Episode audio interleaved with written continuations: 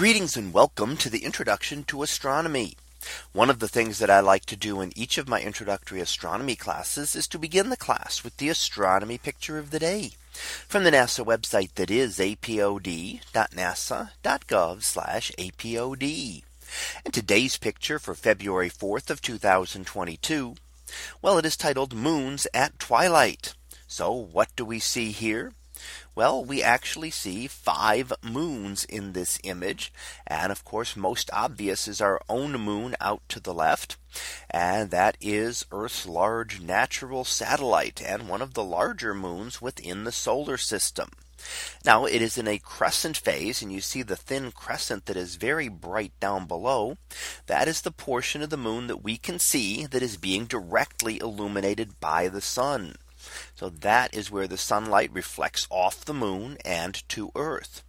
Now the rest of the moon much dimmer is actually being uh, illuminated by what we call earth shine. Now earth shine occurs when sunlight strikes Earth, then goes to the moon and then comes back to Earth. So it's far less intense than the direct sunlight. And you can note that here in the image by how much fainter it is compared to the little bit of the moon that is actually illuminated directly by our sun. So within the moon, we can also see the two major areas, the Maria, the darker colored areas, and the highlands of the of the moon, which are the lighter areas. The Maria are lava flooded areas, which are a little bit younger than the lighter colored highlands.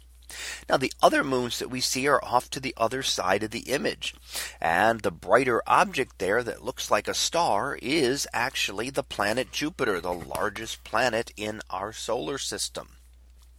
Now, if we look going up and above and below it, we see a number of stars or what appear to be stars. Those are actually four of the large moons of Jupiter.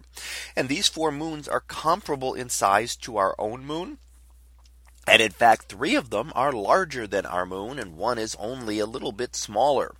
So they are very comparable in size. However, they are quite diff relatively different in composition. Uh, many of them are very icy. They have a lot more icy material, whereas our moon is made primarily of rock. Now the moons are up at the top, the one above the Jupiter would be Ganymede. And then down below that we see Io, Europa and Callisto. So these are again four of the larger moons in the solar system. And uh, including our moon, we're seeing five of the seven large moons in the solar system in one image. The other two that we're not seeing here are the large moon of Saturn, Titan, and the large moon of Neptune, Triton which are the other two very large moons in the solar system.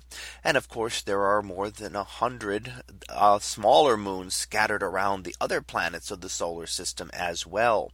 But here in our image for today, we get to see five of those moons in one image.